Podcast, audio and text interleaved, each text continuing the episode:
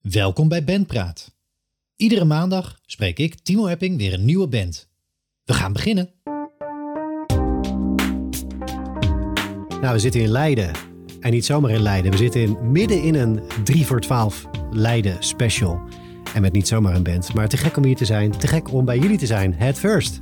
Hallo. Welkom, welkom. Welkom bij de podcast. Ja, eh, naast mij, goed om te weten, van 3 voor 12 Leiden. Maxime, ook welkom. Tof dat je er bent. Heel erg bedankt dat ik er mag zijn. Ja, en eh, ja, Duncan, Bo, Gina, Sjoerd. Mhm. We gaan, eh, we gaan van start. Ja, we duiken eigenlijk jullie verhaal in. Het is eind 2023. De eindstreep is in zicht. En het lijkt erop dat we hem allemaal gaan halen. Laten we Eh, het hopen. Laten we- Ja. Voorlopig zitten we goed.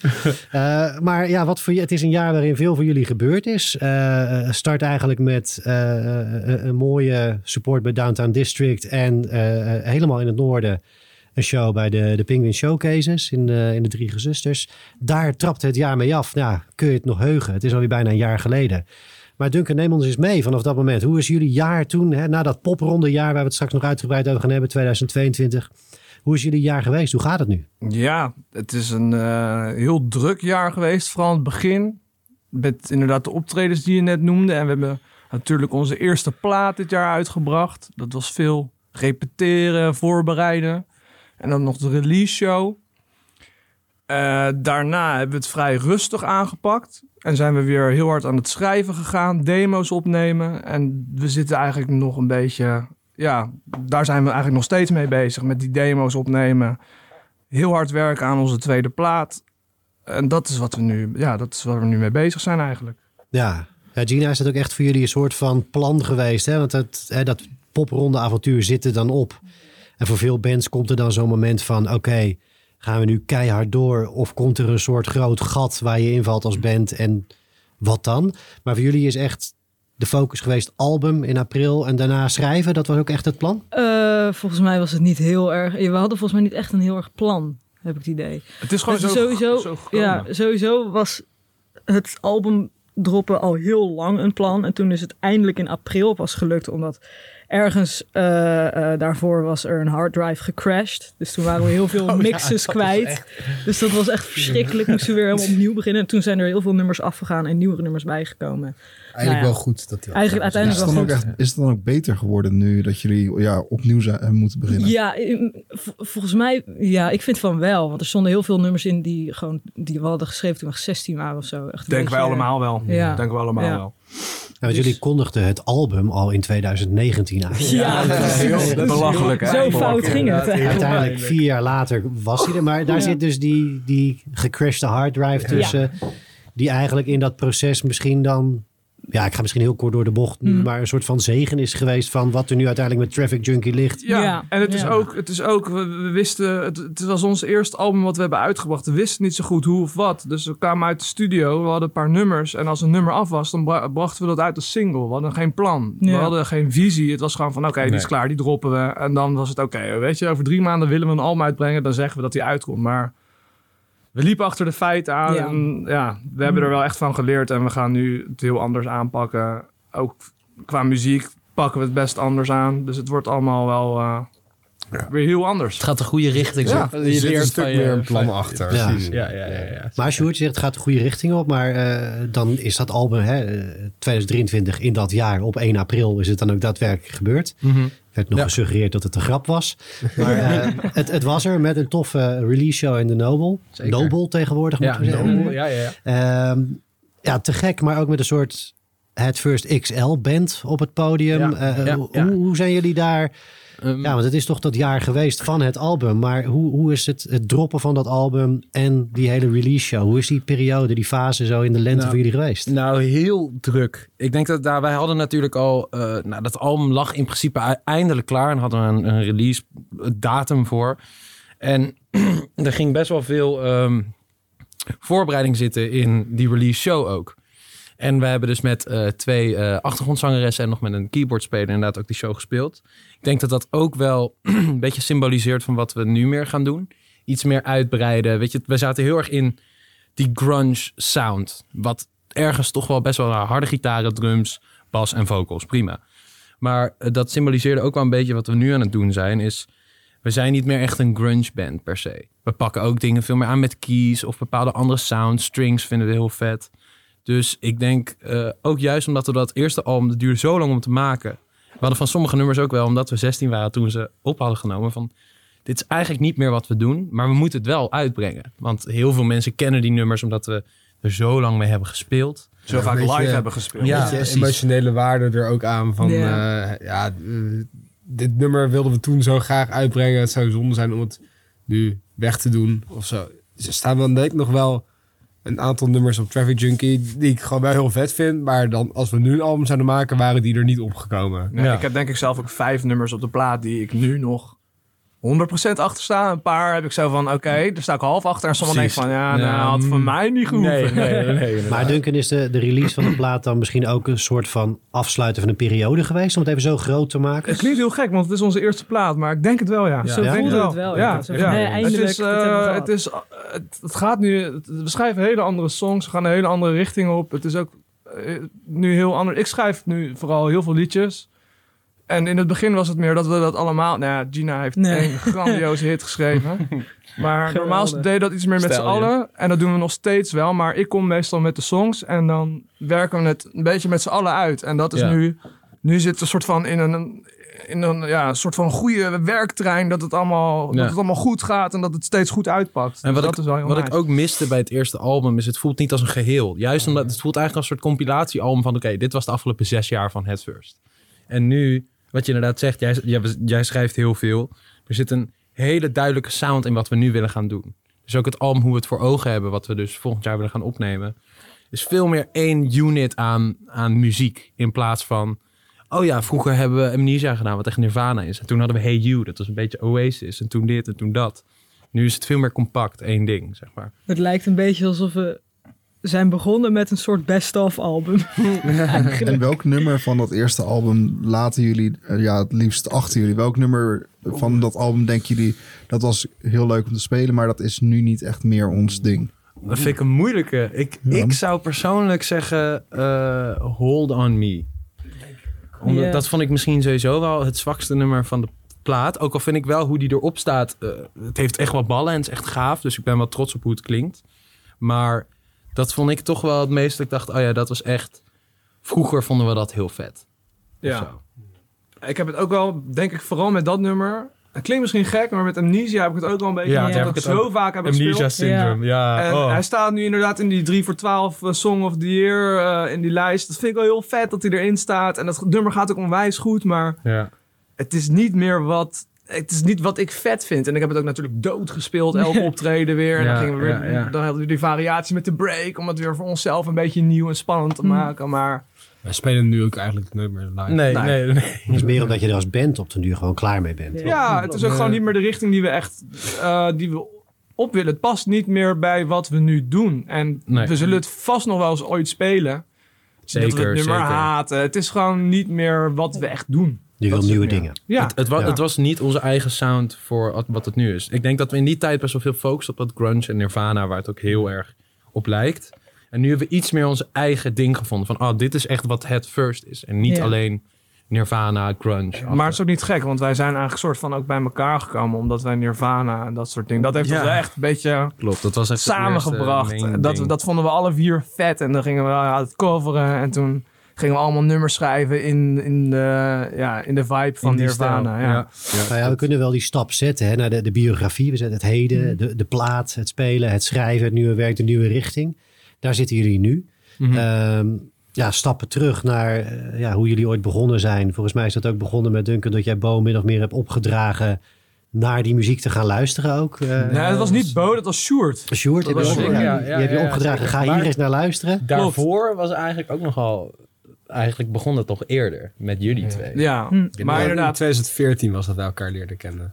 Jullie zijn op de muziekschool bij elkaar Ja, gekomen, nog in een andere bezetting, andere ritmesectie. Ja, ja, nee, klopt. En Ik- daar is uiteindelijk alles samengekomen. Ja, eh, ik- toen ik- dat uit elkaar viel, toch? Ik zat Ja. eh, bij, Ja, eh, op de Rock School zat ik op eh, pianoles voor twee maanden lang. En daarna heb ik dat een beetje eh, opgegeven. Maar er, je had daar dus wel, eh, ook op die muziekschool, bandcoaching. En ik heb me daarvoor ingeschreven. En eh Bo van Koper heeft zich daar ook voor ingeschreven. En toen kwam hij in een bandje terecht. dat was eh, aankloot en dat was allemaal wel leuk. En eh, nou, op een gegeven moment... moment... Anouk coveren. Ja, nou, dat, was, dat was iets minder leuk. Maar eh, geen haat naar Anouk als je dit hoort, Anouk. Ehm, maar toen kwam ik op de middelbare school en toen eh, kwam ik Sjoerd tegen. Die zat in het muzieklokaal Bruno Mars te zingen. Toen dacht ik, ah, daar moet ik even iets aan doen. Dus eh, Ja, oké, laten we even, even wel wezen. Vanaf dat punt wil ik het graag overnemen. Dat was natuurlijk mijn entrance in de band. Ik leerde dus Duncan kennen in de muzieklessen op school. en Duncan kon gitaar spelen en ik kon drummen. En voor de rest in de klas waren er niet heel veel muzikanten of zo. Duncan was toen ook nog best wel een heel verlegen, verlegen ventje. En hij heeft mij inderdaad toen, eh, wat jij zei, de eerste muziekles die wij hadden samen. Wij moesten een nummer spelen van weet ik veel. Nou, ik heb Bruno Mars waarschijnlijk. En eh, toen zei Duncan tegen mij, weet je, volgende week... Volgende week gaan we... eh, wil, wil ik even jammen en dan moet je naar Nevermind van Nirvana luisteren. Luister daar, luister een paar tracks daarvan. Dan gaan we dat volgende week gewoon jammen met z'n tweeën. En zo geschieden ben ik dus dat hele album plat gaan luisteren voor een week. Toen dacht ik van, oh, wat, wat vet, weet je wel. Ik had nog nooit echt naar rockmuziek geluisterd. Dus toen eigenlijk eh, zijn wij, ben ik heel erg van die muziek gaan houden. En zo op een gegeven moment, nou, wa- wa- wat je ook zei, de ritmesectie van, want zij zaten al in een band. En ik was daar best wel jaloers op. Ik dacht, ja, kut. Ik wil ook in, ik wil ook in een band zitten. wil ik super ook, ja. Ik ben zelfs nog een keer naar een repetitie geweest van hun toen ze in de andere band zaten. Of in No Signal heette het toen nog. En ja, ik was aan het kijken naar die drummer. Ik was ook een, heel, een beetje lullig aan het doen, want ik was best wel jaloers. Ik dacht, ja, fuck. En uiteindelijk gingen die drummer en die bassist weg. Dus toen vroeg ik volgens mij ook aan jou van, ja, ga je, zoek je nog eh, toevallig een drummer ergens of zo? En dit en dat. Toen mocht ik auditie doen. dat moest van Bo. Bo, 15, Bo was altijd fucking streng. Ja, ja. Dat was echt, en echt... we waren 15 hè, hier. Dus Bo, Bo, Bo had mijn Spotify playlist doorgestuurd. En die Ja, moest ik dan leren. en dan moest ik auditie doen. Op Oh. vakantie met mijn ouders, dat was zomer. En toen heb ik inderdaad, toen vroeg jij dat van, ja, welke nummer heb ik dan leren? Ik zei, Spotify een lijstje op het strand gemaakt. ja, Echt, zes of zeven nummers of zo. Hè? Dat is echt heel veel. Nou, uiteindelijk... Toen op een gegeven moment, na die auditie, zei je ook van... Nou, we laten het wel weten. En toen ook, dat ja, Hoe denk je zelf over ging? Want hoe, vond- hoe vond jij dat hij die auditie heeft gedaan? Wat zei je? Hoe vond jij dat hij die auditie heeft gedaan? Was, was je onder de indruk of dacht je, ja, dat kan wel door de beugel? dat. Maar het was ook niet eens dat ik... Je liegt, je weet er helemaal niks meer van. Nee, nee, nee, Dat is nee. lang geleden. Het is niet per se dat ik vond dat eh, het echt een goede auditie moest zijn of zo. Maar ik, ik had een beetje in mijn hoofd dat het hoorde dat er een auditie was. Weet je wel, als je bij een bestaande band komt, dan moet er een auditie zijn. ik, ik was ook 14, 15. Ik had helemaal geen idee of iemand goed kon drummen of niet. Maar ik zat gewoon, ja, er moet gewoon een auditie komen. En Ik wil gewoon horen dat hij die nummers kan spelen. Of het inderdaad een goede auditie was, Ik weet dat nog, weet ik, ook niet meer. Ik maar... was echt fucking nerveus, weet ik ook. Ik heb echt die nummers uit mijn kop lopen leren. Maar ja, uiteindelijk... Ik weet niet hoe dat precies is gegaan, maar mocht ik dus bij de band, dat was dan wel duidelijk. Ja, maar Bo, dat zegt ook over... Ja, jij was vroeger gewoon een hele nare dictator. Nee, maar ik, ik, Bo, jij had al best wel heel veel waarde in die band zitten, dacht ik ook wel, weet je wel. En het is ook wel, als er dan een of andere guy in één keer mee wil spelen, dan snap ik ook wel. Ik denk van, nou... Maar in ieder geval, ik was dus goed genoeg, gelukkig. Ja. Maar toen hadden we nog steeds geen bassist. Want ja, eh, de, drummer, de oude drummer en de oude bassist waren gestopt. En je kende nog wel iemand. Ik kende iemand, Gina en ik in de derde... Ja, we kenden ook... Oké, wij zaten in de derde... Volgens mij in de derde zaten wij was- bij elkaar in de klas. Ja, ik was volgens mij de, gewoon de enige bassist van onze op leeftijd Ja, op de hele school. En ik wist en ik wel was ook wie net was. begonnen of zo. Ja. Ik was in de eerste begonnen door onze muziekdocent Ja, toen. precies. En ik, ik wist wel wie Gina was. Maar ik had er nooit gesproken. Ze zat wel bij mij in de klas ook. Dus toen heb ik gewoon een keer gezegd van... Ja, yo, jij speelt toch bas? Ja, kom even op donderdag na school. Even naar, even, naar onze repetitie. Dan kan je even meedoen. Hm. En vanaf toen mag jij wel het verhaal verder, vertellen- verder vertellen hoe dat dan ging. Ja, nou ja, ik zat toen ook al op de rockschool. Ehm, en toen zat ik, had ik ook al een paar keer meegedaan met zo'n bandcoaching. En de, de eerste keer bandcoaching was een gast van negen achter de drums of zo. En dan een, een, een, een chick op de gitaar en zingen. En dat was ook allemaal covertjes. Nou, was leuk. Uiteindelijk ging ik daar weer uit. Dan was ik weer wat ouder, kwam ik weer in een andere band. Ook alleen maar covertjes. Hadden we twee drummers. was heel raar. Klopt helemaal niks van. Maar ik zat daar dus al een tijdje in. En ik was op zich best goed bevriend geraakt met die mensen. En toen kwam ik dus ook ineens bij jullie. eh, en ik, nou ja, drie gasten, tienergasten. En ik was dan het enige chick. En ik was van, oké, is, zij zijn al een beetje bevriend, ze- blijkbaar. Dus ik durfde er niet helemaal tussen. En ik, heb- ik heb echt een paar keer geroepen naar mijn moeder. Ik ga stoppen met No Signal toen nog. ik vind het niet leuk. Ik ga wel door met die andere coverband. En mijn moeder zei, nee Gina, ga maar lekker door met No Signal. Ik zo, oké, oké, is goed. Nou ja. Ik nooit. eh, Elke repetitie ging ik weg zonder doei te zeggen. Omdat ik gewoon sociaal incapabel was. Ik durfde er gewoon niet tussen. Maar Wij stonden altijd buiten met z'n drieën. En dan zagen we die rug van Gina op de fiets. Hè? Daar gaat Gina weer. Zonder gedachten. ik durfde er gewoon niet tussen te komen of zo. Maar ik kan me dat wel voorstellen hoor. De eerste, ik denk... Terwijl eigenlijk is het gewoon stom. Jullie waren ook gewoon stomme pikkies. Precies, maar ik... Maar wij zijn wel drie hele knappe gasten. Het is heel Ik was gewoon hoor. geïntimideerd. Te veel prikkels, hè? Maar de eerste drie jaar, of nee, drie jaar, ik bedoel de eer, het eerste jaar of zo, of iets minder, was het wel echt van oké, Volgens mij anderhalf jaar anderhalf was jaar het geloof ik. waren Duncan, Bo en ik, nou, wij, wij kennen, ik zat gelukkig al ietsje eerder in de band dan Gina, dus wij, Hm. wij kenden elkaar wat meer, we konden elkaar ook wel goed vinden. En wij kenden elkaar natuurlijk van de Wij school. kenden elkaar ook ik kende Bo lang. van de band en jou Ja, van school. precies. Dus dat was sowieso al goed. En toen was Gina er een beetje gewoon bij, Ja. omdat we wel een bassist nodig hadden. Maar de, toch de communicatie tussen ons drie en jou ging dan altijd, het was net een soort Ja. awkward soms Ja. of zo. Maar door de jaren heen eh, is dat wel gelukkig heel erg veranderd. Dus Ja. dat, is wel, dat is wel heel nice.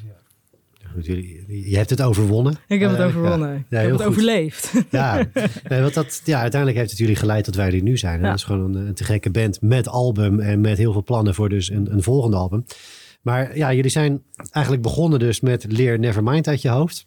Ja. Covers spelen vooral ook. Ja. Op zo'n duur zijn jullie zelf gaan schrijven. Zijn jullie ook trajecten ingerold als in 2017 kunstbende, Mhm. bandtalent hier. Ook weer in wat toen nog Gebroeders de Nobel was. Maar toffe gigs, leuke gigs om te spelen. Eh, maar voor jullie, Bo, ook belangrijke gigs geweest in het begin om te zeggen van ja, dat waren wel van die georganiseerde plekken. Eh, je bent nog jong, jonge muzikanten. Plekken waar je wil landen, waar je als band dan ook ja, een soort van podium vindt, daadwerkelijk. Ja. ja, ik denk dat vooral met bandtalent was wel echt soort van... De, eerste keer in ieder geval van... Oh, wow, cool dat je daar aan mee mag doen. Eh, want het was inderdaad de Nobel. En dat is dan wel eh, gewoon het grootste podium van Leiden. Grote Ja, zaal eigenlijk. Ja, Grote grote, zaal, zaal. Tenminste, de eerste keer niet. Maar dat was nog niet met, Duncan Met en, eh, met Sjoerd en Gina. De tweede keer, nou, het was net de grote zaal. Dus van, oh, oh, oh, wie staat in de grote zaal van de Nobel? Dat was wel echt, echt cool. En ja, uiteindelijk, ik weet niet of we daar echt iets aan hebben gehad, per se aan eens een optreden dat je dan in de Nobel mag staan. Maar ja, misschien dat, dat door de jaren heen, dat je elke, eh, ik denk drie keer of zo er aan meegedaan, dat je dan toch weer drie keer op zo'n poster staat of met zo'n kunstbende, dat je toch weer eh, via kunstbende, die heeft dan allemaal van die duwtjes. Met bijvoorbeeld dat je op het Bevrijdingsfestival Rotterdam mocht je dan op zo'n cultuurpodiumpje staan of zo. Ik weet, het is toch wel... Ik, ik durf denk ik te zeggen dat we best een bekende naam in Leiden hebben. En dat heeft daar wel aan meegeholpen. In ieder geval. Dat je gewoon wel door de jaren heen con- consistent gewoon op die posters van zaaltjes als het Nobel eh, komt te staan. Ja, Ja. En, en ik denk ook, weet je, in het geval van kunstbende weet ik nog dat, eh, dat was dan kunstbende 2017. Toen zijn we daarna ook nog benaderd, omdat we aan kunstbende hadden meegedaan door, dat was volgens mij met Feest, met die theater. Oh ja, Ja. dat was ook bizar. Ja, toen- toen- toen, Precies, toen, hadden we, toen waren we dus benaderd om mee te spelen in een, in een, in een theatershow. Als Ja. zeg maar band, dat we dan tussen de scènes door mochten we meespelen. Of een mo- mo- mochten we zo. nummer spelen voor een Ja. minuutje, anderhalf minuut. Dat hebben we toen, ik durf vast te zeggen, een stuk of tien keer eh, gedaan daar. En ik weet nog, daar kregen wij voor betaald. Ja, voor gewoon 12, 10 minuten per show 1200 kregen euro voor of zo. Ja, ik- ik kreeg- Vijf en een half minuut spelen per show. Vijf en een half Ja. minuut kregen we iets van 125 euro. 150 euro per show. 150 Ja. euro. En dat hebben we nou, denk ik. 10 of 12 keer gedaan. Onder schooltijd ook nog eens. Ja. Wat ik echt Ja. super vet vond. Maar we gingen altijd stiekem, we waren nog minderjarig, mogen eigenlijk niet. Gingen we stiekem bier, Oh ja. bier stelen uit de koelkast. Bij het theater. En één keer. één keer zaten we met z'n drie aan het water, hadden weer pilsjes gepikt. En toen zat er En toen maakten we een biertje open en zat er motherfucking water in. Wij dachten van, ze hebben het sowieso door dat we elke keer bier lopen te jatten. Hebben ze hem gewoon gevuld met water en er een dop op gedaan. Maar wa- wa- wat ik wel door had, of wat ik persoonlijk heel erg heb gemerkt, zo'n theatershow, dat was dan van eh, de MBO-opleiding in Rotterdam, volgens mij, de, die theatershow. Dat was de reden dat we vrij mochten van school. Precies. omdat een, eh, Het was een georganiseerd. studie- ja, ja. eh, maar ik merk wel dat dat waren toch mensen die wel gewoon een stuk ouder waren dan ons. Want wij zaten in de vierde, denk ik, of zo. En er zat wel een bepaalde professionaliteit in. Er werden gewoon shows gegeven. Waar, weet je, er was publiek. En je moest toch wel een beetje je set goed in elkaar... Of in ieder geval je, je, je nummer goed in elkaar hebben. En je kreeg er geld voor. Dus ik weet wel dat ik toen wel een beetje begon te denken... En we verdienden echt, nou, echt goed geld ook. We hebben daar dus een groot deel van het eerste album van betaald.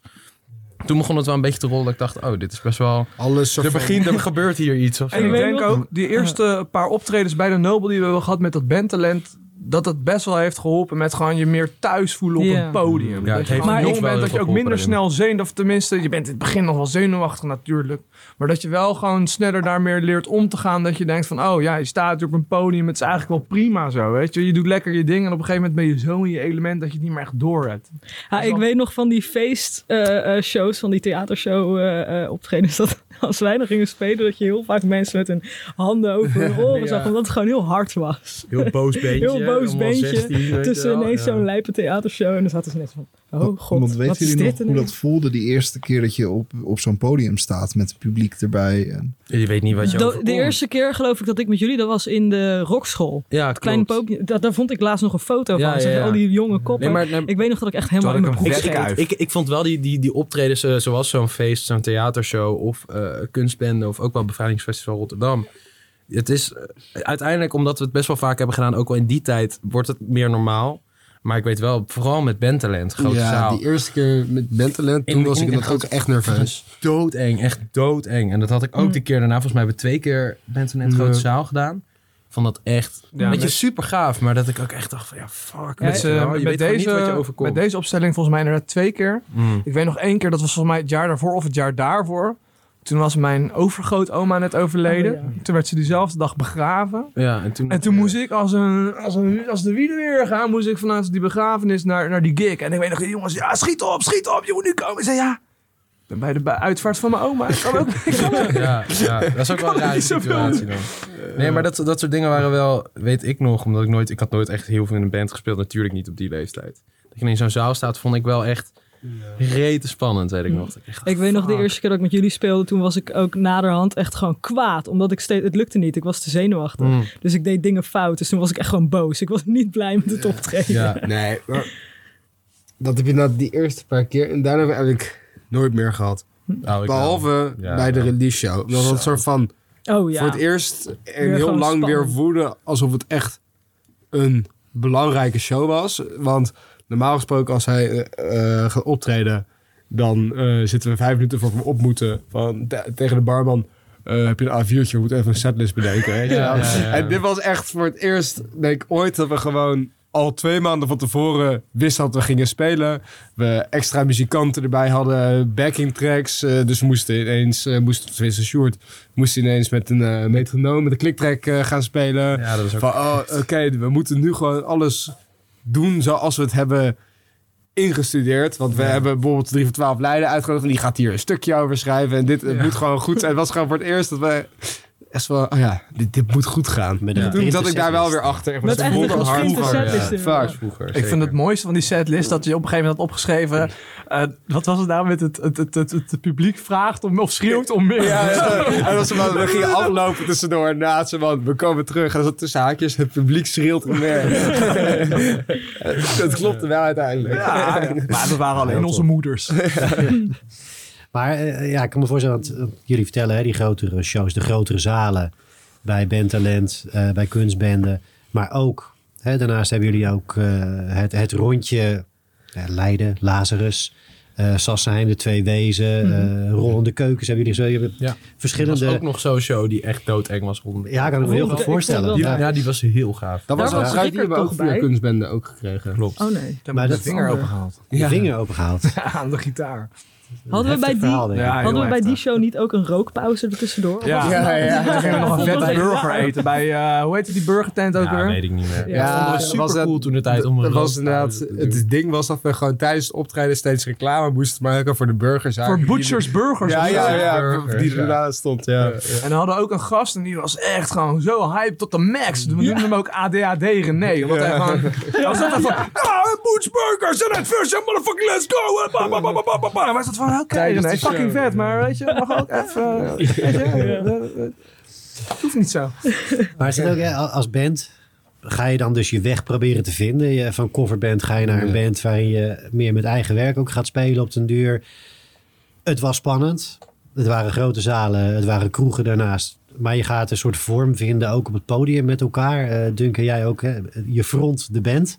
Ja. Is dat ook echt een, een weg die jij daarin dan hebt moeten zoeken? Eh, dat jullie zeggen, nou, we hebben nu bepaalde opstelling, een bepaalde setup op het podium. Je hebt je dingetjes met een publiek, eh, al dan niet op bepaalde momenten. Is dat ook echt iets wat in die eerste jaren gegroeid is? Dat je zegt van nou, het is voor jullie ook naar dit jaar een soort van heel proces geweest om überhaupt jezelf te vinden. Dat jullie naar, naar een soort nieuwe fase nu ook gaan. Is dat ook zo'n soort ja, traject eigenlijk bijna letterlijk vanaf nul geweest voor jullie als band op een podium? Nou, voor mijzelf in het begin sowieso. Want ik speelde eerst Hm. eh, de keys. En ik was heel erg op de achtergrond. En we hebben in het begin, toen we echt nog die coverband waren, zeg maar, altijd zangeressen gehad. We hebben er denk Ja. ik eh, Drie? Nee, twee. Twee. We hebben Naomi en, eh, Iris. twee dan. En op een gegeven moment had ik, had ik de band zo gek gekregen dat ik één optreden mocht zingen. In het, eh hoe heet het, Leidse Hout. Dat Ja, was toen, op Werfpop, maar niet Toen op eh, Werfpop zelf. één nummer zingen. Tegen je Drain You Ja. zingen. Ah ja, toen heb ik jullie nog zien optreden. Toen was mijn zo? moeder, mijn Oh, moeder heb was toen, toen zat ik nog bij die New, eh, Ja. New Sensation, die andere band. toen was mijn moeder, ja, mijn moeder was meteen al enthousiast over jouw stem. Die was gewoon, dat was de eerste shit. keer. Hè? Toen was ik al heel gaaf. Ja, maar maar hoe was dat dan inderdaad, zeg maar, dat Ja, ik weet het eigenlijk niet heel goed meer. Ik weet, eh, ja, het was ja, niet life-changing. Dat niet. Nee, bent ja. sowieso een droogkloot van de bovenste plank. Nee, ik, eh, ik voel Dat geen wel. emoties. Nee, maar dat Nee. was het ook. Het was gewoon... Dat, dat waren sowieso al die optredens vanuit de rockschool. Dat was leuk, omdat je dit net als gewoon als niet ervaren muzikant de kans kreeg om ergens te spelen. Op wel een leuk plekje, weet je wel, bij dat eh, theehuisje in het Leidse Hout. eh, had je daar zo'n podiumpje voor. Ja. Maar het was wel... Oh, je staat het podium op, alles snel klaarzetten en dan mag je twee nummers spelen. En dan moet je eh, er daaraf. Eh, Dat is dan alleen net jammer. Maar nog even op jouw vraag terug te komen. Ik denk dat wij nog steeds eh, best bezig zijn met onszelf uitbreiden op de stage en leuke dingen erbij bedenken. We zijn nu de laatste twee eh, bandrepetities die we hebben gehad, zijn we met een toetsenist bezig. We aan te denken voor als we een beetje in de mooie popzalen staan om hem eh, erbij te halen. En dan, eh, ja, we zitten nu even te kijken of dat werkt. Een beetje de nummers, de, de, nummers, de nummers doorspelen. Ja, maar ik vind Eh, ook wel ehm, de, de manier, zeg maar, op bijvoorbeeld frontman zijn of sowieso hoe we allemaal op het podium zijn, is door de jaren heen natuurlijk ontzettend veranderd. Want Mhm. ik weet nog, weet je, in het begin vonden we praten allemaal best wel eng op het podium. Want ja, wat de fuck ga je zeggen? Ja. Weet je, wel? je moet Ja. een beetje grappig zijn of zo. En je moet het vooral comfortabel zijn. En ik merkte dat, dat jij vond het ook in het begin best moeilijk om... eh, Ik had niet zoveel te zeggen nu. Precies, en nu, ja, ja. nu lul ik gewoon ja, niet eens... We lullen alles echt hele bijzondere dingen. Nee, maar... En ik, ik merk dat door de jaren heen het echt een kwestie is van comfort. En ik denk dat bijvoorbeeld iets als popronde of, of eh, heel veel shows... Nou, vooral popronde Ik denk ook, popronde echt heeft daar- echt een soort... Daarom zijn wij ook met... Ja, we moeten even snel een setlistje nog maken. Dat komt wel goed. Omdat het nu meer is als wij op het podium staan. Het is echt alsof je met je maten aan de, gewoon in een kroeg zit... en je bent lekker aan het lullen, maar je staat gewoon op het podium. Ja. Dus dat ultieme comfort hebben, ook al is het nog steeds wel spannend... Ja. Maar dat nonchalante, dat heeft wel heel lang geduurd. En dat vond ik ook in het begin Nou, wel heel nou, lastig. we, hoor. hadden, we hadden een tijdje wel dat we te nonchalant op het podium stonden. Ja, omdat, je- omdat je dan juist een beetje zenuwachtig bent. Dus dan ga je maar doen alsof het niet echt boeit. En dan ga je er een beetje staan. Ja, Haar voor je ogen. Een beetje van ja, oké. ja shoegaze eh, Ja. eh, Ja. stuff. Wilt maar Gina, eh, werkte dat ook door in, in, in, in het spel? In hoe je, ja, of, of viel het mensen op die... Viel het jezelf Ja, op of viel het mensen in het, het- publiek op? Het, mensen het het viel mensen in het publiek vooral wel op. Het is voor ons Met meer een dingen. soort... Meer dat je in je comfortzone blijft. Zo van, oké, Ja. ik hoef niet helemaal een beetje... Maar nu is het, gaan we wel meer Ja. gewoon lijp. En het, het, het, het is nu ook gewoon, weet je, ik weet in het begin dat we een show speelden, hoorde ik ook best vaak dat, weet je, je zit als muzikant eigenlijk op, vaak op je eigen eilandje. Ja. Je bent je eigen Ja, partij jij aan het letterlijk spelen. natuurlijk wel, ja. Ja, je bent je, je, bent, je bent je ei- eigen partij aan het spelen en dan, dan blijf je daarin, want je wil gefocust blijven. En het is ook heel eng om eh, op andere dingen te gaan focussen dan op jezelf. En door de jaren heen zijn wij wel steeds meer met, met elkaar gaan kloten op het podium. Gewoon Gina en Bo zijn ontzettend aan het kutten vaak. Hm. Duncan en ik eh, hebben heel vaak een soort, soort contact, weet je wel. Maar dat is wel op een nonchalante manier gebeurd. Het is niet dat we bewust bezig waren. niet Ja. ingestudeerd. Nee. Nee. En dat moet naar mijn mening ook wel zo blijven. Want ik denk dat het publiek heel snel merkt als eh, iets een beetje ingestudeerd is. Of een soort... eh, Als je dit trucje gaat doen. Ja, en wij, Ja. denk, kan, ik, kan ik voor ons allemaal wel zeggen, haten het als het allemaal ingestudeerd. Ze willen juist een beetje dat droogkloterij Ik nonchalant. vind, ik vind niks erger dan als je gewoon afspreekt van... Kijk, nu gaan we allemaal een rondje springen en dan gaan we weer verder. Ja, inderdaad. Waarom doe je dat nou? Ja. Ah, we hebben wel- rondje springen nou toe? We hebben wel eens bij Bluesy Bitch eh, afgesproken dat jij dan moest springen of zo op de beat. Of- En dat ging dan altijd fout. Bluesy Bitch, plonk, pom, fout. Is wel- oh ja, maar als ik hoog genoeg spring, dan val ik precies op de tel. Maar dan sprong ik net niet hoog genoeg. Ja, weet je. Ja, dan kan je dan voor de tel op de grond Ja, dus Ik vind dat het wel werkt heel, gewoon heel niet. passend dat dan muzici dan niet op het ritme goed kunnen springen. Ja, maar dat, merk je dat ik zat. Dat kunnen wij ook helemaal niet. Dat ingestudeerde gedoe, dat gaat Nee. toch mis. En of we vergeten het te doen. En dan is het van, oh ja. Maar, Ja, ja, precies. Daarom. Nee. Dus nee, het moet maar gewoon... eh, Maar over die beginperiode nog heel even. Jullie zijn op een gegeven moment dus inderdaad van, van covers naar eh, eigen nummers gegaan. Wat, eh, hoe was het om dat eerste nummer te schrijven? En wat was de gedachte daarachter? Wat, wat wilden jullie neerzetten? Was, het een bepaald verhaal? Of was dat eh, Dangerous Emotions? Ja, wat een kutnummer. Sorry hoor. Ja. Ik niet het alvast. uitgebracht. We hebben het niet uitgebracht, want ik heb gezegd, Wel dit wil ik niet doen. De tekst, niet zelf geschreven. Fucking I have eh, emotions op internet gewoon dat je, dit is het thema. En dat ze to dan... Nee, dat, dat, was, dat was de titel. Oh, dat was de titel. Nou, oké, Ja, dan zijn hebben we nog een beetje generator en daar hebben we een tekst omheen geschreven. maar we hebben eigenlijk gewoon, het was een, we hebben een soort van, je hebt eh, Voices van eh The Rev Theory. Dat was, eh, dat is het intronummer van, Van Randy Randy, Orton. Orton. Dat is zo'n WWE, zo'n... Eh, het was eigenlijk een soort van gewoon die tekst herschreven over een ander nummer heen. Dat maar, wist ik nog niet. Maar hoe, hoe was het inderdaad om dat nummer te schrijven? Want wij, dat nummer kut. bestond al voordat Gina en ik in de band waren. Ja. Wij hebben alleen ons eigen ik had de instrumental geschreven. En toen ging met Duncan bij mij om een kamer en gingen we dan de tekst eh, schrijven. En toen inderdaad eerst dus die song name generator. Van, eh, kan je eh, een, een titel bedenken met eh, dit en dit. En toen kwam dat er dus uit. Dus een soort van Emotions. En toen, eh, voordat het... eh, Ja, We zetten onszelf weer heel erg flink voor lul. maar ja, het is nooit uitgekomen. En dat tweede nummer, dat we ooit hebben geschreven, die is wel uitgekomen. Use Me, die heb Oh, Use eh, Me. groot, eh, B-side. grotendeel gedaan. Die heb ik ook geschreven inderdaad. Toen had ik die, die riff gewoon. En een beetje de instrumental. En toen de tekst. Ja, hoe oud zou ik? Ik denk, dat was toen 14 denk ik. En toen was ik met mijn ouders op vakantie in Spanje. En toen zat ik in de auto terug naar huis. Nou, dan moet je 14 uur rijden of zo. en ik had gewoon geen schriftje of zo. Maar ik had wel allemaal van die sticky notes. Toen heb ik gewoon de hele tekst gewoon bedacht in de, in de autorit. Op sticky notes. Dan moest ik elke twee zinnen moest ik ze gewoon eraf halen. En weer een nieuw zinnetje of zo. Maar dat, dat, dat, dat nummer, Use Me, is wel eh, het eerste nummer waar, volgens mij voor ons allebei, waar wij wel een soort deel waren van het proces van oké, we gaan nu een nummer schrijven. Ja. Dat weet ik. Ik weet dat ik heel hard na heb gedacht over mijn drumpartij. Terwijl ik was nog helemaal niet een goede drummer of zo. Wij waren allemaal niet super goede muzikanten. Maar ik echt dacht, oh, oké, ja, ik moet, wat be- bedoel ik met deze noot? Weet je wel? Ik moet alles gewoon... Dus ja. Maar is dat wel ook echt een moment geweest dat je als band dacht van ja, dit wordt de stap die we nu gaan zetten? Eh, In al jullie jongheid op dat moment nog.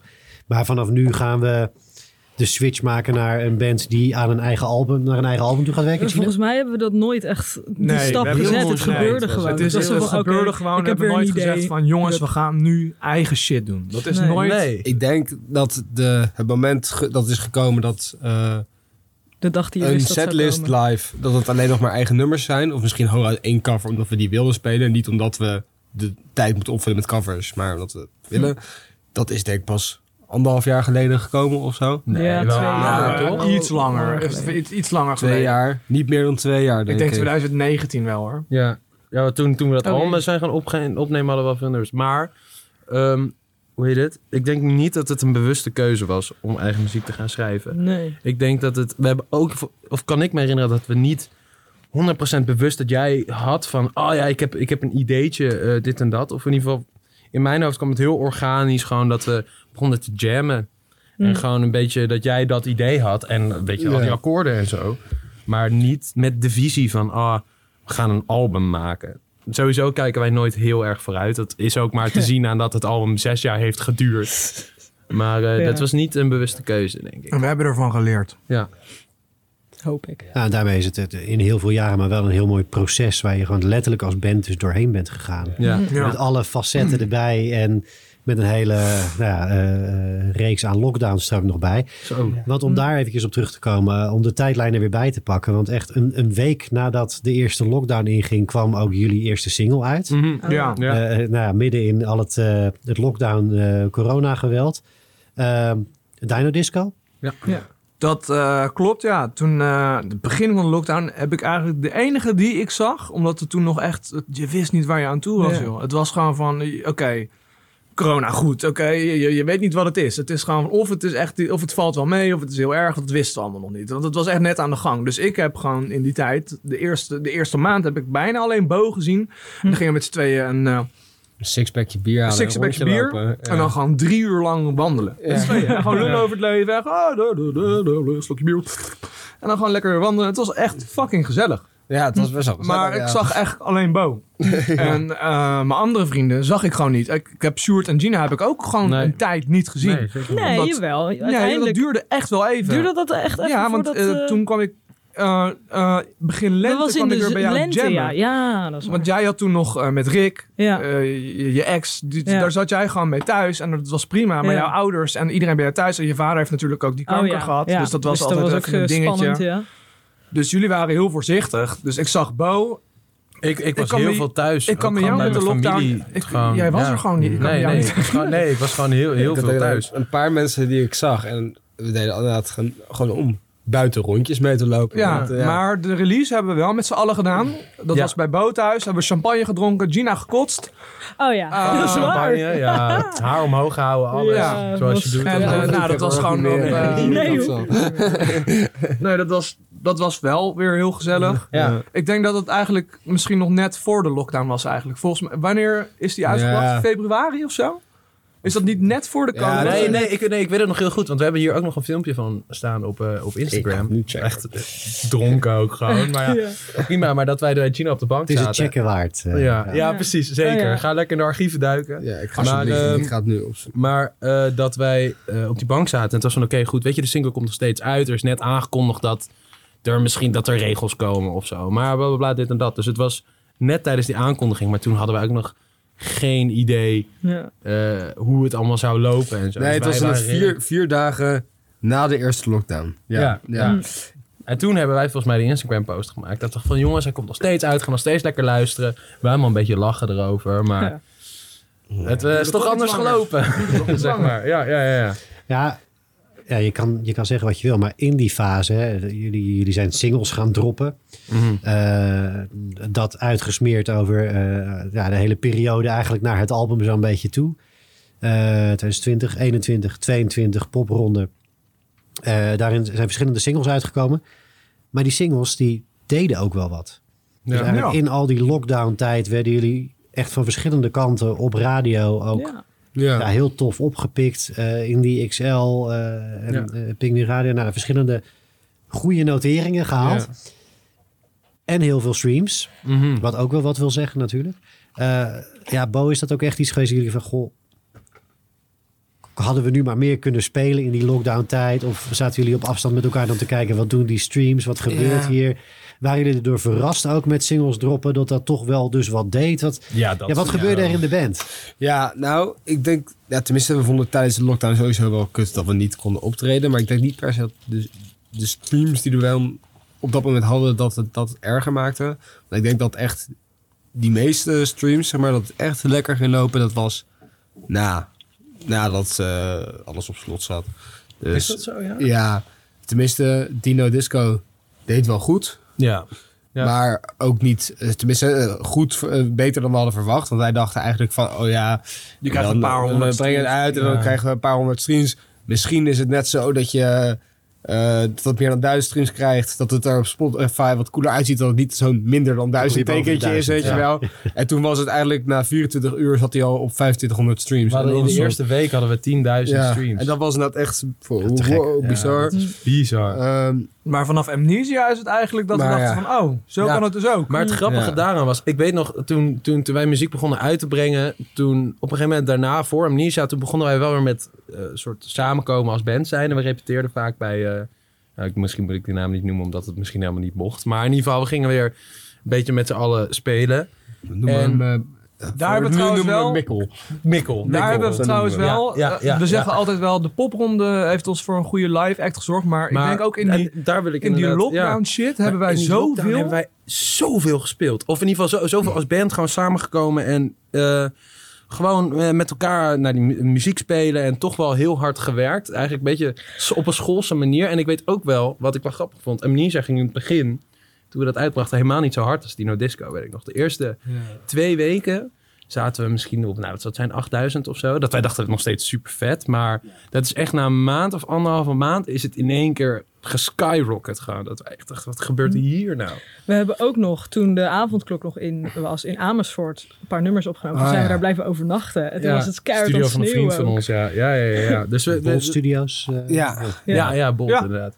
Met En- Jasper Paal. Dus, dus we waren, ik denk juist door die, door die corona, wat, wat jij inderdaad ook goed zei, hebben we wel als band heel veel eh, die muziek goed in elkaar gezet. Ook de nieuwe nummers. En zijn we eigenlijk veel meer gaan repeteren en gaan focussen op, oké, hoe goed zijn we nou eigenlijk als band? En het was ook heel gezellig. Het was gewoon met Ja. je vrienden. Dus gewoon de band. Dat Ja. zijn natuurlijk... Wij zijn hartstikke dikke Ja. vrienden. Ja, En het was ook heel vaak dat eh, mensen zoals Jill en zo meenamen. Shade. ja. En dat ze dat soms met Kilian en Mark... dat we dan gewoon met z'n vijven daar gewoon gin tonics aan het drinken Ja, waren. En gewoon echt spelen. Ze Dat was gewoon het. hele intieme optreden soort van. Het waren geen optredens, we waren gewoon aan het oefenen. Maar het, het was wel gewoon... Niemand had iets te doen. Dus wij waren aan het spelen. Hun waren lekker aan het drinken en aan het luisteren. Ja. Het was op dat moment was het gewoon top. We hadden Ja. er allemaal wat aan. Maar dat is op zich ook wel leuk aan de ruimte waar we dan nu in zitten. hè. Want ehm, Even, even, even voor de duidelijkheid, we zitten nu in onze eigen ja, repetitieruimte. In de head first want headquarters. uiteindelijk is, we repeteerden HQ, altijd ja. eh, bij de Cubus, bij het muziekhuis Nou ja. in Leiden. Maar dat was tijdens de lockdown dicht. En bij onze uh, ome Mikkel, hoe we hem dan nu even noemen, mochten we wel repeteren. En het was dus inderdaad echt geniaal, want je kon gewoon muziek maken. Je kon, eh, kon binnen gerookt worden. Je kon lekker drankjes doen. Koffiezetapparaat, Koffiezetapparaat, stond er, alles wat je nodig had. En het enige is wel dat het gewoon per keer dat je ging oefenen, was je 50 euro kwijt. En dat was gewoon echt heel erg veel geld. Maar ja. En eh, eigenlijk, dus daarom zijn we daar ook nooit meer daarna, nadat het muziekhuis weer open ging, hebben we nooit meer daar gerepeteerd. Of misschien één keer of zo. keer. Omdat, het gewoon zoveel geld kostte. En dan zat je in het, eh, in het muziekhuis. En eh, dan betaal je per... Nou ja, je betaalt voor de ruimte, voor de spullen die je huurt. En voor hoe lang je er zit. Ja. En Ja. het is een veel minder leuke vibe eigenlijk. Omdat je toch minder snel even een half uur pauze neemt en met elkaar gaat kletsen. Of de, Gin van, drinken. van, oh ja, misschien kunnen we dit er maar zo doen, dit of dat. Want het is van, ja, elke minuut die we niet aan het spelen zijn is weggegooid geld of zo, Ja. weet je wel. Ja. En ja, nu kunnen we hier gaan zitten wanneer en hoe lang we willen. En het, ja, het is wel echt, echt relaxed. eh. En daarom nemen we hier ook en meenemen wie we op. willen. Het is, eh, ja, Ideaal als band Ja. om, dat, om zo'n plek te hebben. Ja, het is echt, eh, echt geluk. eh, Heel hebben. relaxed. ja. En het is ook van als we nu... Ja, we hebben eigenlijk... Ja, het optreden ligt nu een beetje stil. Tenminste, ja, zoals ik net al zei... We zijn heel hard bezig met die tweede plaat en schrijven. Ja. En alles wat er omheen zit. Maar het chill is ook als we... hier- we hebben hier al onze spullen staan. Als wij naar een optreden moeten... Dan zorgen we dat de auto's of, of een busje, die van Rick bijvoorbeeld, dat, Ja. dat het hier allemaal staat.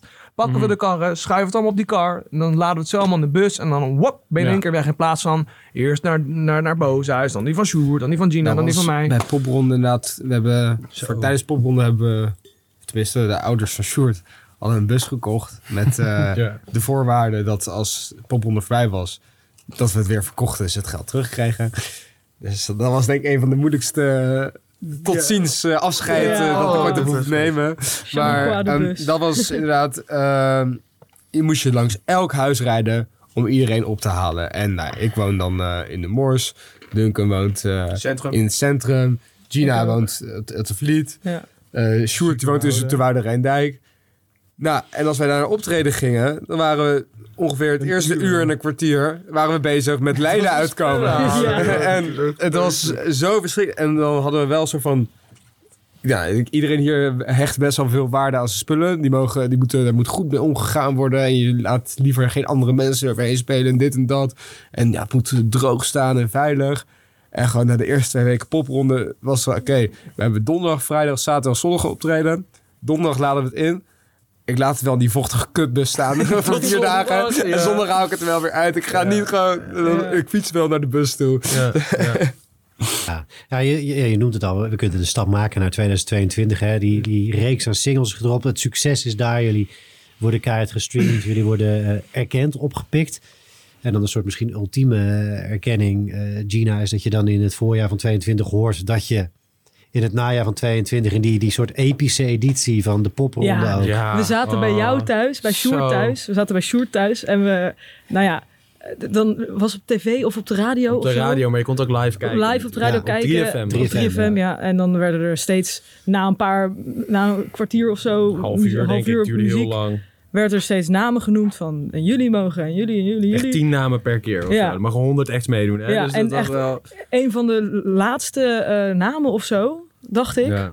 werden wij ineens van, wij, wij hadden al zoiets van, oh ja. Ja, en ik, ik, ik, ik, ik weet nog heel goed hoe die avond ging. Want is sowieso, ik, ik had de popronde aanmelding gedaan. Ja. En eigenlijk was het een beetje net de laatste dag Ja, dat je het kon doen. ja. Dus ik dacht, ja, kut, fuck. Oh, oké, snel eh, dit, dat, type, type eh, opsturen. Had ik nog een paar uur tijd of zo. Daarna niet meer naar omgekeken, want ik dacht, ja, niet genoeg mijn best voor gedaan om het goed te laten lijken. Dus ik weet nog, maar we vonden het eigenlijk toch wel best dat we dachten, ja, oh, spannend. Ja. wij willen gewoon heel graag eh, meedoen aan popronde. Dus ja, die avond zaten we bij mij thuis. Met een kratje bier echt naast de bank, weet je Ja. wel. Met z'n allen zo. En die namen kwamen maar voorbij, die namen kwamen maar voorbij. Dat was een beetje hetzelfde gevoel als, als je hebt voor een spannend optreden. Dat Ja. je echt zo, dat ze ging omroepen. Ja, Ja, maar maar zo doen, doen, doen, doen met je ja. hart. Het, het moed begon ons een beetje in de schoenen te zakken. Oh. Want zo'n avond duurt gewoon. Je zit gewoon vier uur naar de radio te kijken. Ja. En die naam, onze naam kwam maar niet, kwam maar niet, kwam maar niet. Dus ik zat echt op die bank. Dat ik, ik zei ook al tegen jullie van, nou jongens, fuck dit. Ik ben er helemaal klaar mee. Kunnen we dat ding gewoon uitzetten? Ik geloof het wel. Ja, toen uiteindelijk werd onze naam genoemd. Nou, echt, Echt? we wisten niet waar we het zoeken moesten. Gewoon, Helemaal feest. insane. Mijn ouders direct gebeld. Ook meteen weer champagne opengetrokken en gekotst. Of dat... Nee, nee. Nee, nee, niet Niet gekost. eens champagne. Nou, we hadden, waren gewoon al heel, helemaal dronken. Niet eens champagne, de ander heeft niet eens gekot.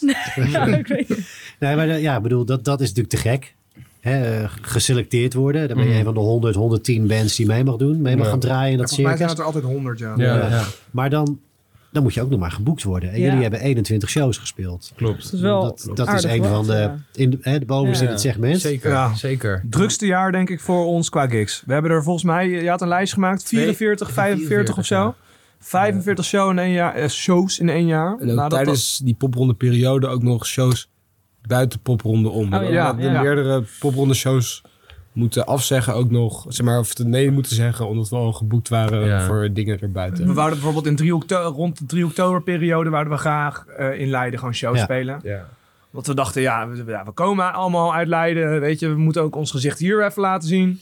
Ja. En eh, volgens mij hadden we ook nog een, een gig in de Noble of zo. En dat is natuurlijk altijd een prettige, mooie popzaal om in te staan. Dus Ja. we dachten van ja, of we gaan met een popronde, staan we misschien in een kroeg. Of we gaan gewoon in ons thuisfront in een mooie popzaal staan. Ja, dat was voor ons de keuze op dat moment even makkelijk gemaakt. Precies. Om dan veilig eh, in de mooie popzaal op de Noble Ja. te spelen. Ja, maar het, het is wel, wat je inderdaad zegt, we zijn echt veel geboekt. Ook veel meer dan dat wij dachten. Want het hangt er natuurlijk maar vanaf. Van oké, hoeveel word je uiteindelijk gevraagd? En ik weet niet precies hoe dat systeem werkt. Of wat je kan doen waardoor je meer shows krijgt. Dat hoor ik ook vaak van vrienden die mee willen doen aan popronden. Van hoe heb je dat dan aangepakt? En dit en zoals ik al zei met die aanmelding. pff, geen idee. Echt, weet je, ja. geluk denk ik of zo. Ja, je mag ook geen venues benaderen. Nee, helemaal Nee, niet. Nee, je mag er helemaal geen contact mee hebben Ja. of, of iets. Je Dus mag ook was- niet in je eigen stad spelen. Nee, Ja. nee, nee, dus dat was voor ons echt dat wij eh, Jongens, naar zoveel shows ja. hadden gespeeld. Want hoe denken jullie dat het is gekomen dat jullie eh, zoveel shows, voor zoveel shows zijn geboekt? Ja, Wat dat, denken dat, jullie dat de magie is geweest? ja dat, dat, vind ik dus heel moeilijk. Ik heb, er Denk- best wel, ik heb er best wel eens over nagedacht. Om, onze tarieven lagen sowieso vrij laag. Klopt. Wij En- hebben onze gage op 120 eh, de show gezet. 75. 105, oh ja, het was 175. dat is toch wel heel laag, En met, was, we hadden ook een, speciaal voor de popronde een eh, zanginstallatie aangeschaft. Ja. En als die mee moest, dan eh, was het eh 2,25.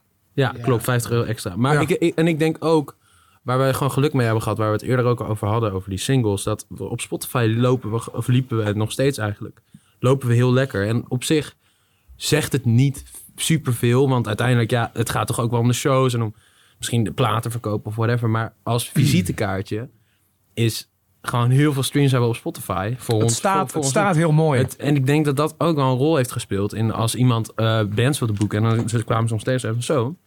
Die gaan, wel, die gaan wel goed. Dus ik denk dat dat ook wel misschien heeft geholpen. Maar voor de rest zou ik het eigenlijk niet weten. weten, Nee, nee, echt niet. ja. Nee, nee, zeker niet. We zouden graag de luisteraars willen vragen om het aan ons te vertellen. Waarom worden we Ja, precies. gezien op de popronde? Hoe kan dat? Help We ons. vragen het zelf ook heel erg af. Nou, die zullen we voor de, voor de luisteraars op Spotify in ieder geval openzetten als, eh, als, als Q&A-vraag. dus eh, bij deze mensen, vul hem in. Neem even de moeite om het eh, ons en om het, eh, ja, de band ook te laten weten. Ja. Dan eh, geven we dat uiteraard door.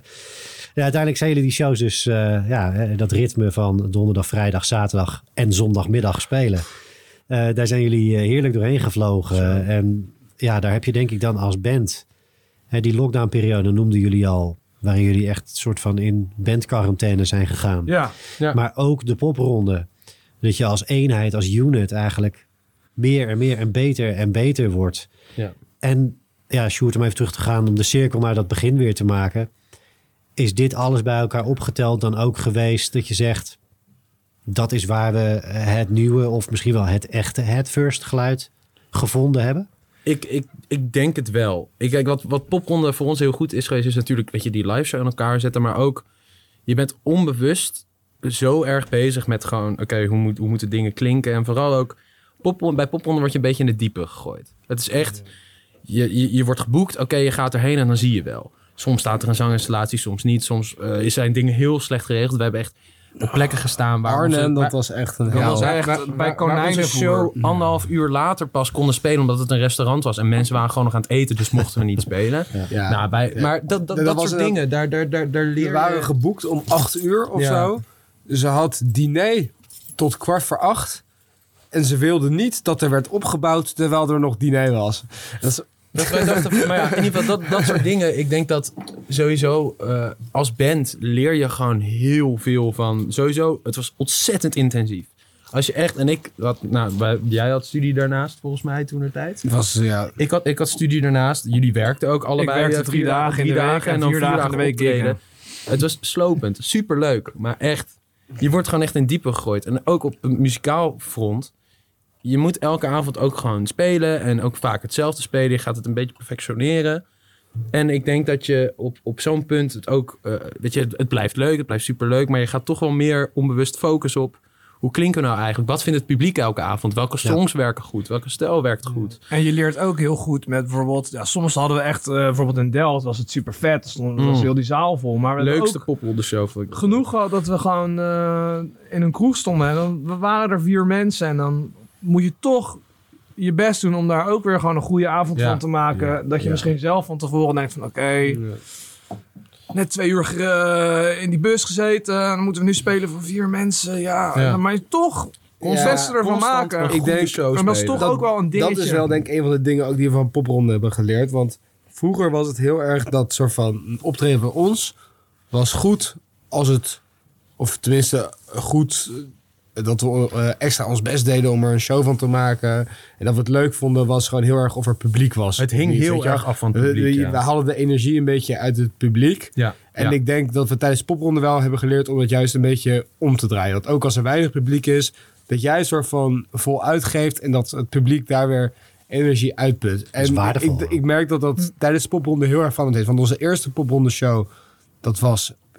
ja, Welke, welke stad was Ah, dat was met die gast die naar poep Oh, rook. was het niet Ja, Almelo? ja. Ja, was het Almelo? Dat Ja, ik denk het Almelo. Almelo. Dus stonden we in een kroeg. Ja. Het was gewoon heel rustig. De soundguy die Ehm, was, toen wij moesten spelen, ja. was die wiet aan het halen. Ja. Jonko aan het halen. En die gast, ongekend, Gina zei van... Ja. Duncan, Duncan, kom eens hier. Ik zei, ja, ja, wat is er dan? Die gast die ruikt naar poep, man. Ja. Ja, Dus ik zeg, En hij had nee, ook iedere keer gewoon zijn bouwvakkersdecolleté. zo Dus op een gegeven moment liep hij Oh. langs en ik rook zo'n poepwalm. Zo. Ja.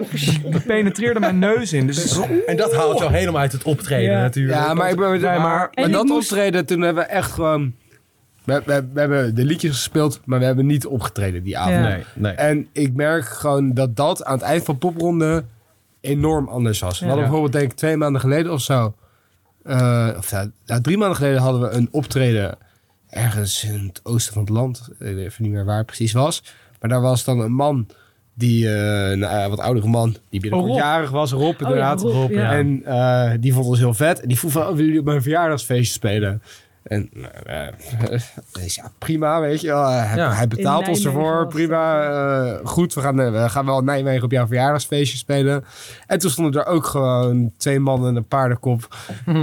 ja. En daar hadden we het hartstikke naar ons zin. Dan Ja. Gewoon van, oh, En ook die twee mannen in die spelen, paardenkop hadden het heel erg naar, naar hun zin. Maar dat kwam doordat Rob, wij... Rob ging helemaal los. Ja. Ja, Die maar Duncan ging met het publiek dansen en zo. Ja, En de Ja, show staat ik voor, Dat hadden we voorheen nooit gedaan. Ik Nee. denk dat we dat van popronde heel erg hebben geleerd. Is van Meer de energie uit- weer of geen weer, show must go on. ook meer de energie ja. uit elkaar halen in plaats van, oké, Ja. je hebt er energie van het publiek nodig. Tuurlijk, dat is altijd fijn. En dan speel ik toch, dat, dat geef ik nu ook toe, ik ga altijd het lekkerste als die zaal gewoon vol staat. Dan ga ik, er goed, Ja, dan ga ik tuurlijk. er vol voor. Ja, 100%. Dat is Maar het is nu ook, ik kan het nu ook hartstikke met jullie naar mijn zin hebben. En dat ik denk van, oké, er staan misschien drie mensen, maar wij gaan het gewoon nu leuk hebben. Echt, ja. Ja. inderdaad. En ik weet ook wel die eerste, inderdaad, die popronde show. Wij waren ontzettend excited natuurlijk. Eerste popronde show. Ja. De eerste rit die we met z'n allen in de bus Ja. deden. Weet je wel, het was echt... Wow, we zijn een toerende band. Super gaaf, eh, professioneel. En toen hebben we die show gespeeld. En het was best wel Een kut. e- echt wel een kutkick. Dat wij, ik, ik dacht Ja. best wel echt, ik dacht, ja, fuck man. Is is, dit het gewoon, dan? ja, Maar ja kwam is, ook is, geen- is dit het dan? Kijk, het, ik denk dat het meest confronterende was dat eh, wij, wij hadden die show daar. Ja, dat, Er, er waren echt heel weinig mensen. En toen gingen we eh, na onze show een rondje lopen. En er waren bij andere plekken waren er weer me- meer mensen. En toen kwamen we terug op de plek waar wij eh, onze show hadden. En toen was het daar helemaal volgeladen Ja. bij de band erna. En dat was wel even een dingetje van dat we dachten van... Oh, ligt het dan aan ons? Of is het gewoon... we omdat hebben gewoon net rond etenstijd is. gespeeld Ja. of zo, weet je ja. Maar ja, toch Ja. hebben wij daar heel, heel erg van geleerd Maar om toen- gewoon constant de beste show Ja. geven die je kan geven, ook al staat er niemand. Maar toen daarna hadden we in Delft. Dat was hetzelfde Een weekend, dat want was vrij, eh, ja. vrijdag was Almelo, zaterdag was Roermond. Roermond ging al een stuk Die beter. was al Toen beter. kwamen die mensen ook van het tuinfeest. Waar Precies. Oh ja, dat, precies, waren, ja. dat zijn Maar- zulke en lieve mensen. Roer, Ja. Roermond ging al wat beter, dat we toch wel weer hadden van oké, we moeten meer focussen op gewoon onszelf leuke shows spelen. En toen, die zondag, was Delft, zondagavond. Was in een En eh, Dat was lijp. Toen, toen op een gegeven moment dat café, wij moesten bijna spelen. En toen kwam er in één keer een hele, groep, hele grote groep internationals waren het volgens mij. Ja. Kwamen binnenlopen. Echt een stuk of, nou, het was een kleine kroeg, een stuk of 30, 40 man of zo. Kwam in één keer, in één keer die kroeg inzetten. Ja, Ja, en, het, en het werd Het ook... was gewoon een soort eetcafé. Ja. Dus Ja, Het was we, we stonden ook met de band, stonden we gewoon floor level. Ja. in een Eh, hoekje. Ja. En gewoon eh, volledig... we stonden inderdaad in het hoekje. en alles waar gewoon geen muur stond, stond gewoon volledig mensen Op een gegeven heen. Op een gegeven moment stonden ze gewoon achter ons. Ja, wa- was ik aan het drummen en ik stond er maar best wel tegen de muur aan. Gewoon in een hoekje, weet je wel.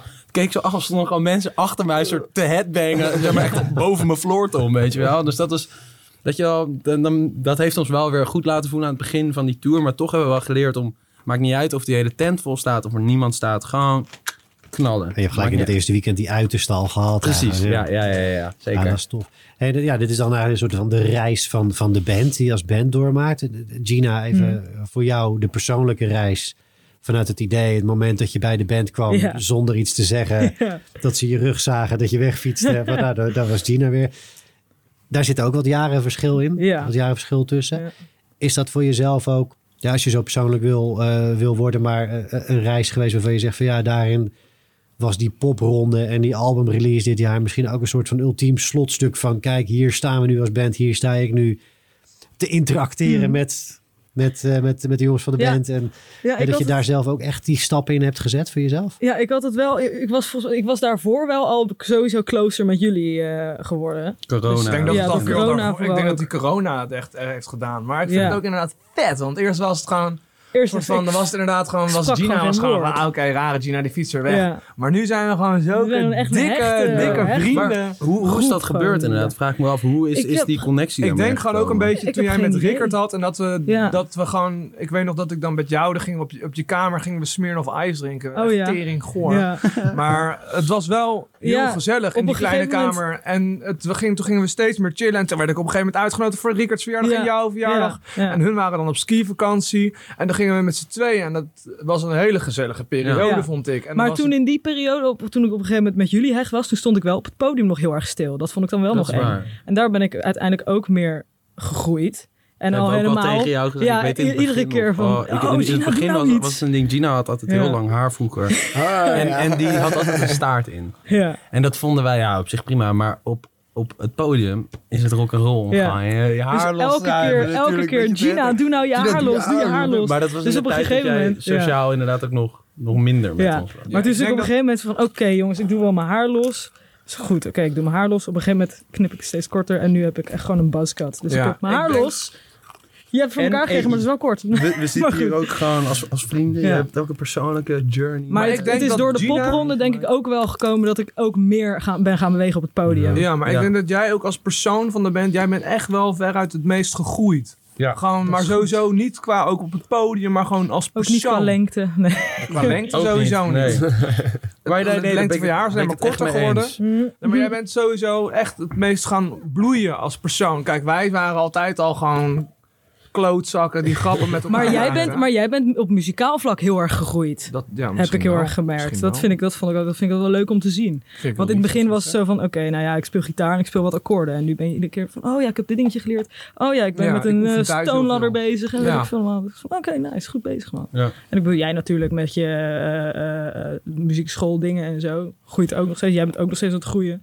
We zijn allemaal aan het groeien. Alleen misschien heb je het zelf niet helemaal Wat door. zijn we toch goed eigenlijk. het zelf na niet deze door, podcast geven elkaar gewoon even een hele dikke knuffel, jongen. Goh. Zo, Dat, ja. dat gaat helemaal goed. Ja, mooie woord in ieder geval. En eh dank Gina dat je dat ik. persoonlijke randje wel wilde delen. Dat, eh, ja, nee, dat, is, dat is mooi om dat ook als band zo eh, te ervaren. Maar ook om dat soms misschien naar elkaar uit te spreken. Maar eh, Mhm. ja, ja, te gek om, eh, om eventjes eh, aan boord te zijn van die reis die jullie Ja. gemaakt hebben. Die ons dan nu gebracht heeft in 23. Ja, Met een album op zak. En met het vooruitzicht dus van een tweede album. wordt Ja. nog veel beter. Daar, eh, ja, dat, dat, het grote verheugen is, is voor ons eh, begonnen. Eh, Maxime, hebben we nog iets gemist? Zijn er nog dingen die we hebben laten liggen of die je er nu nog in wil gooien voordat we de grote stap naar de rubrieken straks gaan zetten? Oeh, dat is een go- hele goede vraag.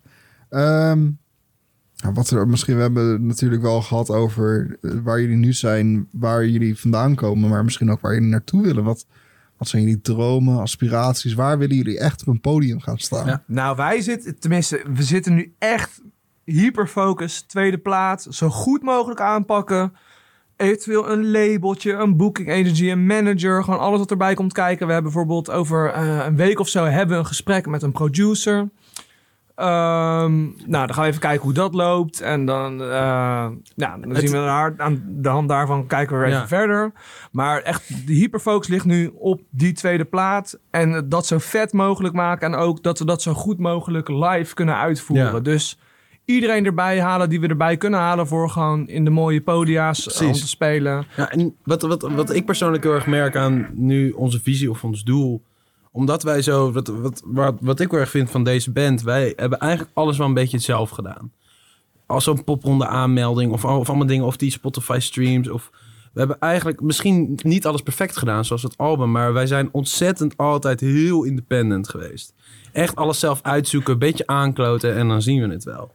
En de mindset die, die we nu meer hebben. Het, het begint een beetje veranderen in, in het feit van... oké, we willen nu meer weten hoe de muziekindustrie werkt.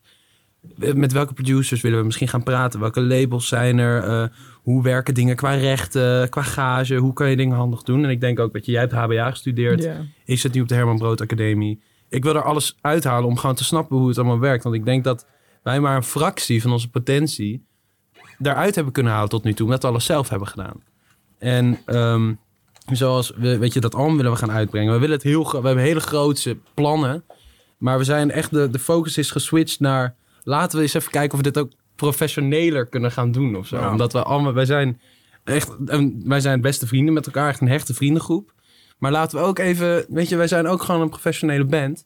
En we gaan het ook gewoon zo aanpakken. Niet alleen maar En aankloten. Ook maar- erkennen dat er bepaalde dingen zijn die wij niet goed kunnen. Precies. Ja. dus, Ja, we dat- hadden dat het vandaag over social media bijvoorbeeld. We're lacking. We're lacking. dat, dat, kun- dat kunnen wij gewoon niet. Maar het is ook gewoon misschien een beetje... net als dat we een ingestudeerd dingetje eh, op, het, eh, op het podium vervelend vinden... vind ik het echt verschrikkelijk om Een op, op Instagram een, ingestu- in, een stukje te schrijven... waarin je, soort van, naar mijn gevoel, mensen smeekt om naar je liedje te luisteren... of, of om Ja. op je te stemmen voor de 3 voor 12 song van het jaar. Of eh, een eh, vierde reminder in een week tijd... dat je za- zaterdag een optreden hebt... en dat mensen moeten komen. Ik, ja. ik kan dat gewoon niet. Ik, vind dat, ik vind dat echt verschrikkelijk. En Het is wel... daardoor doen we het gewoon te weinig. En dat soort dingen is het misschien... daar spelen we al een tijdje mee van... Misschien Die, moet die, iemand die gedachten spelen ja. wel een tijdje van... Misschien moeten we dat gewoon uit, uit handen geven aan iemand Ja. die dat wel kan. En, Meer professioneler laten Ja. doen. Ja, In, de, op heel, in heel veel aspecten. En dat we zelf ook meer tijd hebben om de dingen die, te doen die wij zelf belangrijk vinden. Zoals, zoals die songs schrijven, zoals dat repeteren en mensen uitnodigen. maken. weet om je, te kijken ja. of het iets is voor live. Weet je wel, het is gewoon als iemand dat voor ons doet, dan kunnen wij ons zo meer, eh, zoveel meer focussen op de dingen waar we op ons op willen focussen. Ja, ja, zeker. Dus ja, dat is eigenlijk de visie. Het, het, zeg maar, het professioneel aanpakken. Niet alleen als, oh, we zijn beste vrienden en we spelen in een rockband. Maar nee, wij zijn een rockband en wij willen succesvol worden. We hebben het tot nu toe goed gedaan. Maar er is nog zoveel meer wat wij kunnen, waar wij van overtuigd zijn. We moeten alleen de mensen hebben waar, waardoor we dat kunnen gaan doen. En een beetje geluk. En een beetje... Dus de rockband staat. En de rockband staat als een huis. Het product is er. En nu de organisatie eromheen. Dat, is de ja, volgende nu stap. nog het product goed verkopen, ja. zeggen. Nee, de organisatie. Nou ja, laten, laten we dat als, eh, als conclusie voor dit, wat mij betreft, epische eh, eerste deel eh, ja, vasthouden. En eh, ja, dan, gaan we, dan duiken we een korte break in. En dan komen we straks terug. Keihard met de rubrieken. Dank je voor het luisteren naar Bandpraat. Heb je tips of suggesties of wil je samenwerken met Bandpraat? Mail dan naar info.bandpraat.nl. Tot later!